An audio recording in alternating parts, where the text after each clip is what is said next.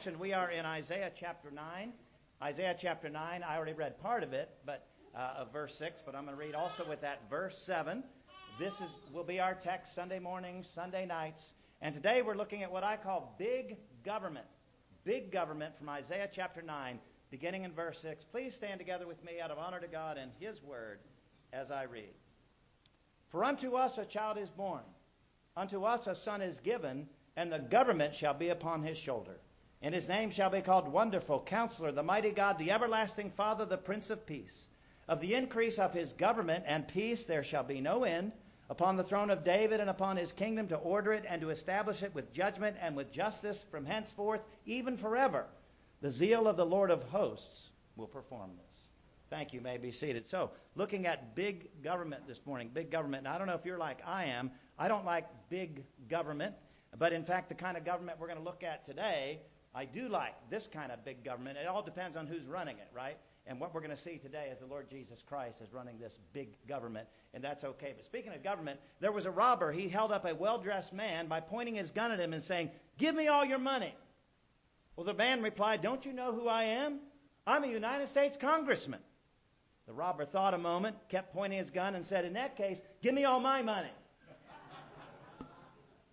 Let's look this morning at big government. Big government. First of all, I want you to see this child son, who of course is Jesus. He is a sovereign ruler. He has a sovereign ruler. This child has the mantle of rulership. It says here, the government shall be upon his shoulder. The government's on his shoulder. That means he's entitled to it. The government is upon his shoulder. That means he can handle it. In fact, Jesus grew up to say that he has all authority. All authority. Look here in Matthew chapter 28 and verse 18. And Jesus came and spake unto them, saying, all power, in the Greek that word means authority, all authority is given unto me in heaven and in earth. So Jesus has all authority in heaven. Jesus has all authority on earth. He has the mantle of rulership. But what I want to look at this morning when we look at Jesus ruling is the already and the not yet. So, in other words, Jesus is already ruling, but then there's an aspect of which he's not yet ruling. And we're going to look at that as we go along today. So the already and the not yet of Jesus ruling. Already, as we talk about Jesus as a sovereign ruler, uh, sovereign ruler, already as coexistent, co-eternal, and co-equal with the Father, Jesus rules. He rules the affairs of heaven. He rules the affairs of earth. He rules the affairs of mankind. He is a sovereign ruler. He is already ruling. And as we learn here in the text, he is a just ruler. Now, God is just by definition, so everything he does is just. But it says here in verse 7 that everything he does is ordered by justice. In other words, God acts based on his just nature. So already he is ruling in this way. But what about the not yet? The not yet, the yet to come.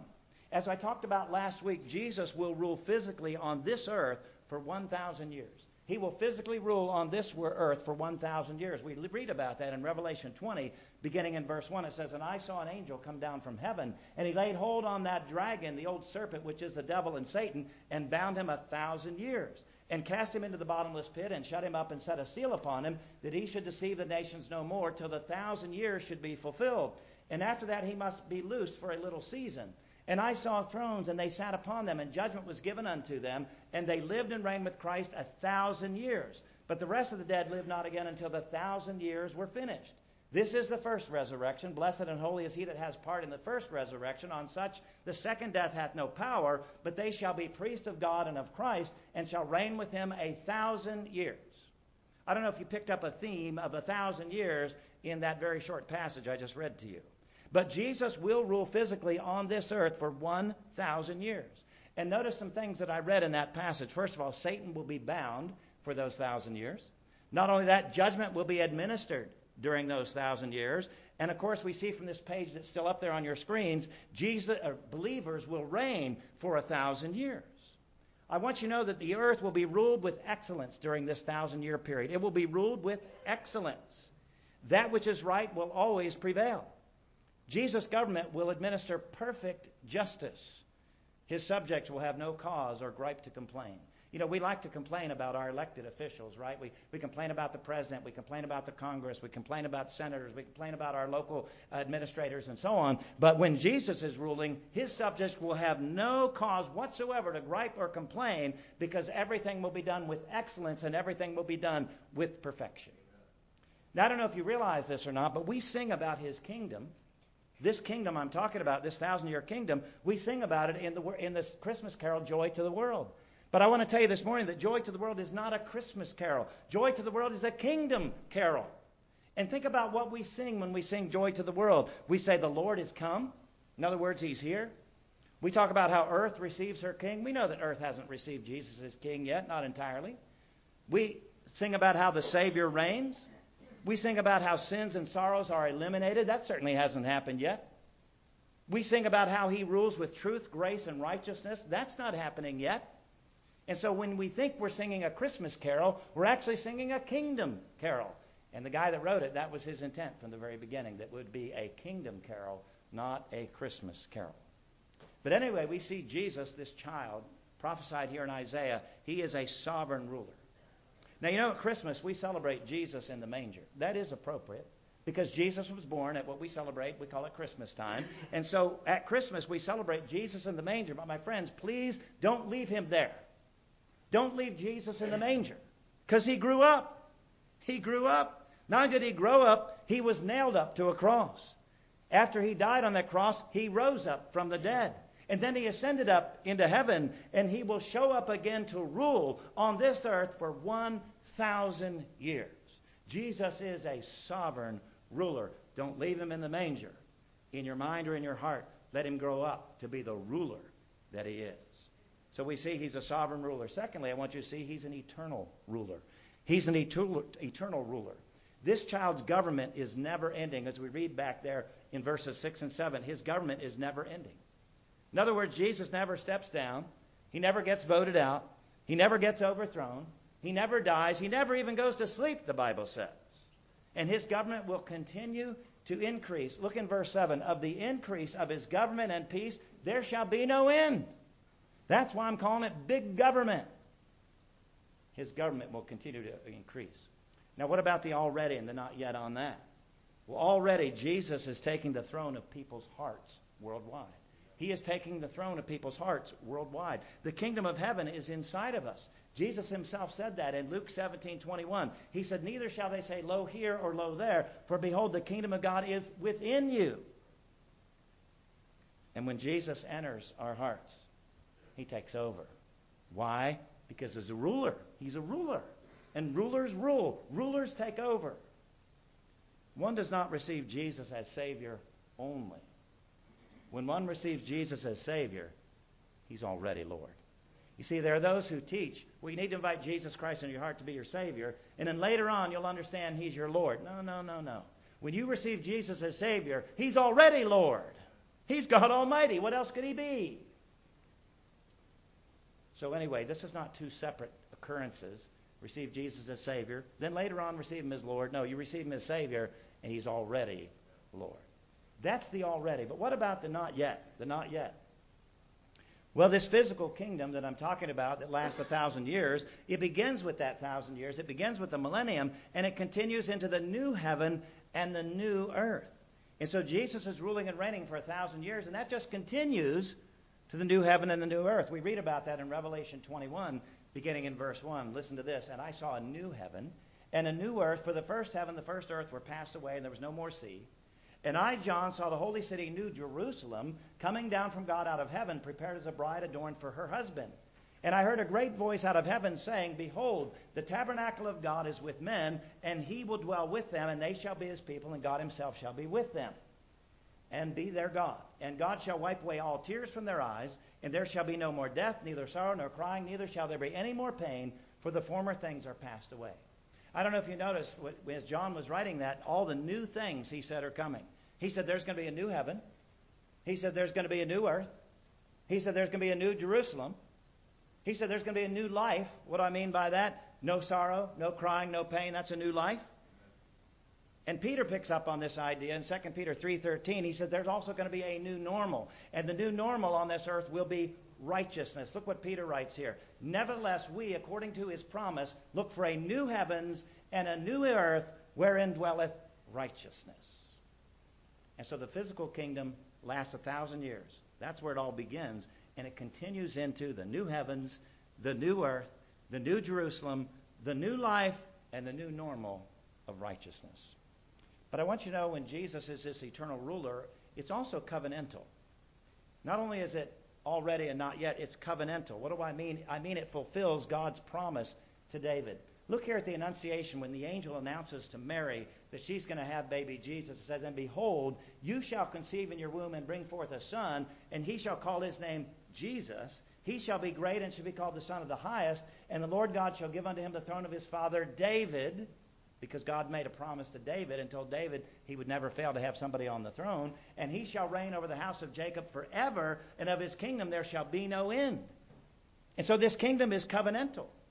The millennial kingdom will fulfill all of God's Old Testament promises and prophecies about the earth in general and the land of Israel in particular. Let me say that again. The millennial kingdom will fulfill all of God's Old Testament promises and prophecies about the earth in general and the land of Israel in particular. My friends, without a literal earthly kingdom, many prophecies would be left unfulfilled. I will tell you, there's a lot of churches that look at these same verses we've looked at today that talks about thousand years, thousand years, thousand years, and they say, well, those are just symbolic. Uh, those are we're to understand those spiritually. It's not an actual thousand year reign of Christ on the earth. If you don't give him his kingdom, then we've got all kinds of promises and prophecies in the Old Testament that never get fulfilled. And if you forget everything I say, remember this God keeps all of his promises. Every single one of them, he keeps them all. And so God doesn't promise there's going to be a kingdom in the Old Testament and then change his mind in the New Testament and say, well, no, I changed my mind. I don't think we're doing that. No, we're doing that. He's doing that. And it will last a thousand years, and then it will go into the new heaven, the new earth, the new life, the new normal, and all of that that I talked about. And so we see that this child that was prophesied in Isaiah, he is a sovereign ruler. We see, secondly, he is an eternal ruler. We see, thirdly, he is a peaceful ruler, a peaceful ruler. In fact, he's called the Prince of Peace here. Notice the end of verse 6. His name shall be called Wonderful Counselor, the Mighty God, the Everlasting Father, the Prince of Peace. This child's peace is a lasting peace. There shall be no end to it. Just like the increase of his government, there's no end to it. There's no end to his peace either. Jesus is the ultimate peacemaker. Now, again, we're going to look at the already and the not yet. How, ready, how is Jesus already the ultimate peacemaker? Well, first of all, he brings peace with God. You see, mankind is separated from God by our sin. The Bible says we are enemies of God because of our sin. But Jesus died on the cross to pay for our sin. He rose again from the dead, and because of that, we can have peace with God by grace through faith in Christ. And in fact, Jesus is spreading his peace one heart at a time. Not only is Jesus the ultimate peacemaker bringing peace with God, but bringing also peace with mankind. Jesus taught that we are to forgive one another. You might remember, and I preached on it maybe six months ago or so, where Peter comes to Jesus one day. He says, How often should I forgive my brother? Seven times? And Jesus said, No, no, no, not seven times. Seventy times seven. In other words, your forgiveness should be limitless. If you can forgive others, guess what? That helps you get along with them. Not only that, Jesus taught if somebody hits you on one cheek, turn to them the other cheek. Don't fight back. Give them the other cheek. Again, to make peace. You might remember also Jesus told the story. He said, if you're on your way to make your sacrifice at the altar, and you remember somebody got a problem with you, leave your gift, go make things right with that other person, then come back and make your offering. What's he teaching us? He's teaching us to get along. He's teaching us to make peace with one another. So Jesus is already the ultimate peacemaker, making peace with God, making peace with man, and then giving us inner peace. Inner peace. He gives us peace now by his Spirit. Galatians 5:22 and 23 lists the fruit of the Spirit. It says the fruit of the Spirit is love, joy, peace, patience, gentleness, goodness, faith, meekness, self-control. He gives us peace, inner peace, right now by his Spirit. And in fact, Paul would describe that same peace as the peace that passes all understanding. In Philippians 4 7, it says, And the peace of God, which passes all understanding, shall keep your hearts and minds through Christ Jesus. But even though Jesus is the ultimate peacemaker, bringing peace with God, peace with man, inner peace, his peace comes at a cost. His peace comes at a cost. First of all, cost to him. It cost him his life because he was crucified. And because Jesus was crucified on that cross, that is where we get our peace with God. That is where we get our peace with one another. That is where we get our inner peace. He paid a terrible price on the cross so that we could have peace. So his peace comes at a cost to him, the crucifixion. His peace comes to us at no cost. It is free to us by grace through faith. When we believe that Jesus died on that cross to pay for our sins, that Jesus was buried for our sins, and the third day Jesus rose again from the dead, when we truly believe that and receive that in our hearts, we have peace with God. We are inspired to have peace with one another. We have inner peace. But let us never forget that his peace came at a cost. He gave his own life so that we could have peace. So that's the already now. But what about the not yet? The not yet aspect of Jesus as the ultimate peacemaker, as the Prince of Peace. Well, Jesus is going to bring worldwide peace one day. Worldwide peace. First of all, among mankind. Everybody's going to get along. Everybody's going to be at peace across the entire world during that thousand year reign of Christ. Now, this has certainly been the dream of social reformers through the centuries. But we learn that this is realized, this peace, global peace, is realized not by human effort or by governmental regulation, but by the righteous reign of Christ on this earth. That's how people get along. But not only will Jesus bring worldwide peace among mankind, he will bring global peace among the natural order. Now, you can read about this in Isaiah 11 and verse 6. You can read about it in Isaiah 65 and verse 25. And here's what's been popularized the lion will lay down with the lamb. You heard that? The lion will lay down with the lamb. And that's what everybody thinks the Bible says. I will tell you, the Bible does not say the lion will lay down with the lamb. What the Bible says, and you can read it for yourself, is the wolf will lay down with the lamb. That's what the Bible says. Now, people say, well, somebody went along and changed the Bible. No, they didn't change the Bible. Well, where did we come up with the lion should lay down with the lamb? Well, if you've ever been, ever been to the Millennial Theater up in Lancaster, they have a big statue of a lion and a lamb. Maybe that's where you got the idea. Or maybe it's because people like alliteration. What I mean by that, when you memorize a list of things, if they can all start with the same letter, that helps you. So lion, lamb. Okay, so you got alliteration there. Not only that, we know elsewhere from the Bible, Jesus is the lion of Judah. Judah, he's the lamb of God. And so you got that working there. But the Bible does not say, never did say, the lion will lay down with the lamb. It says the wolf will lay down with the lamb. But both tell the same story. There's not only going to be worldwide peace among mankind, there's going to be worldwide peace among the natural order.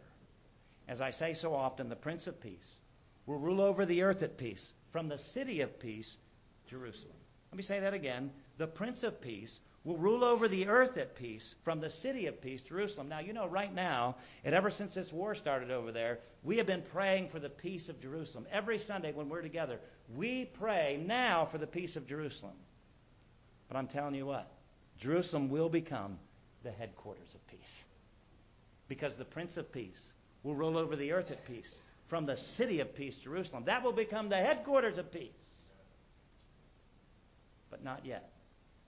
It's coming.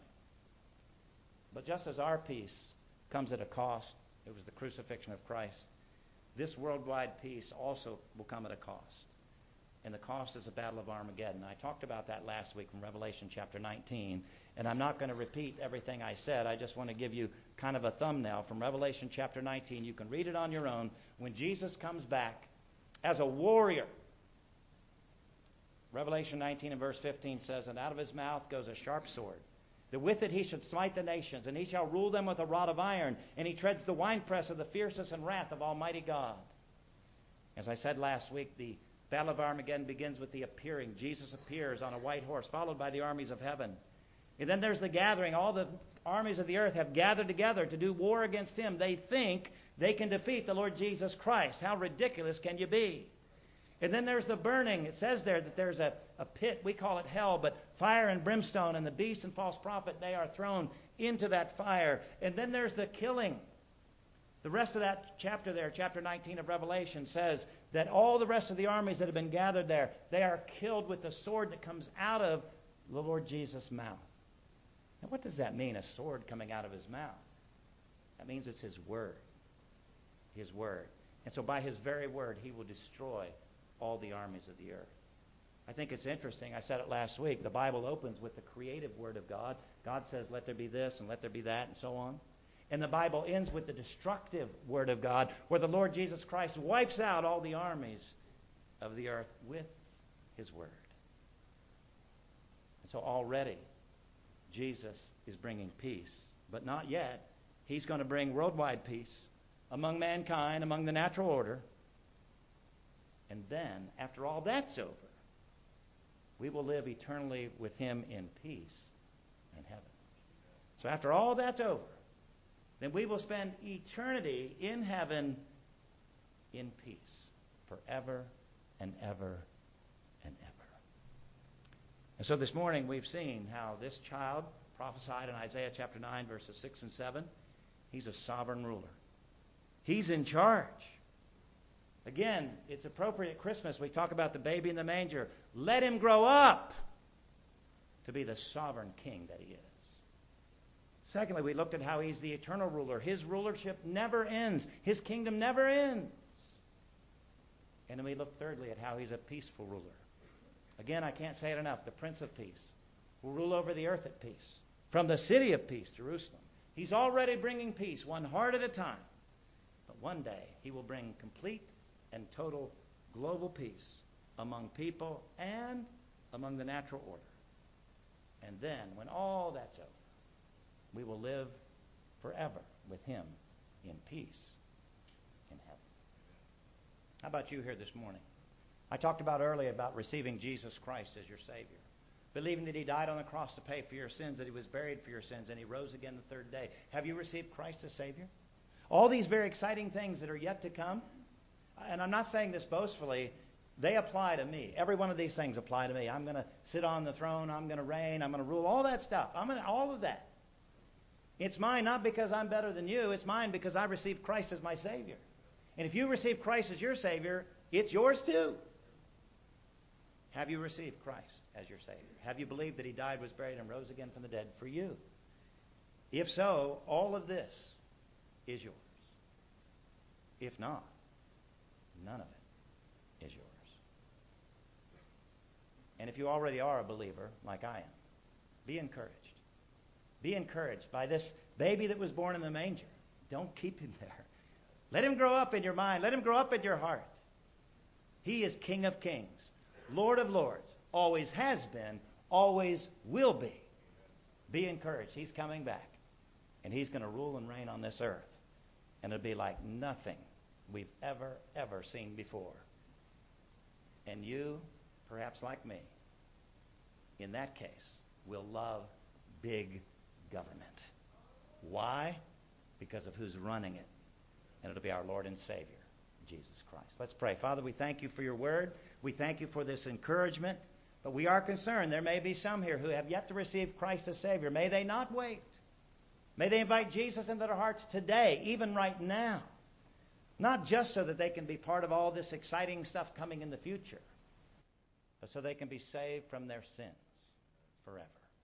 Give them grace and faith. And for those of us who are already believers, may we be encouraged in the big government that is yet to come through our Lord and Savior Jesus Christ, in whose name we pray.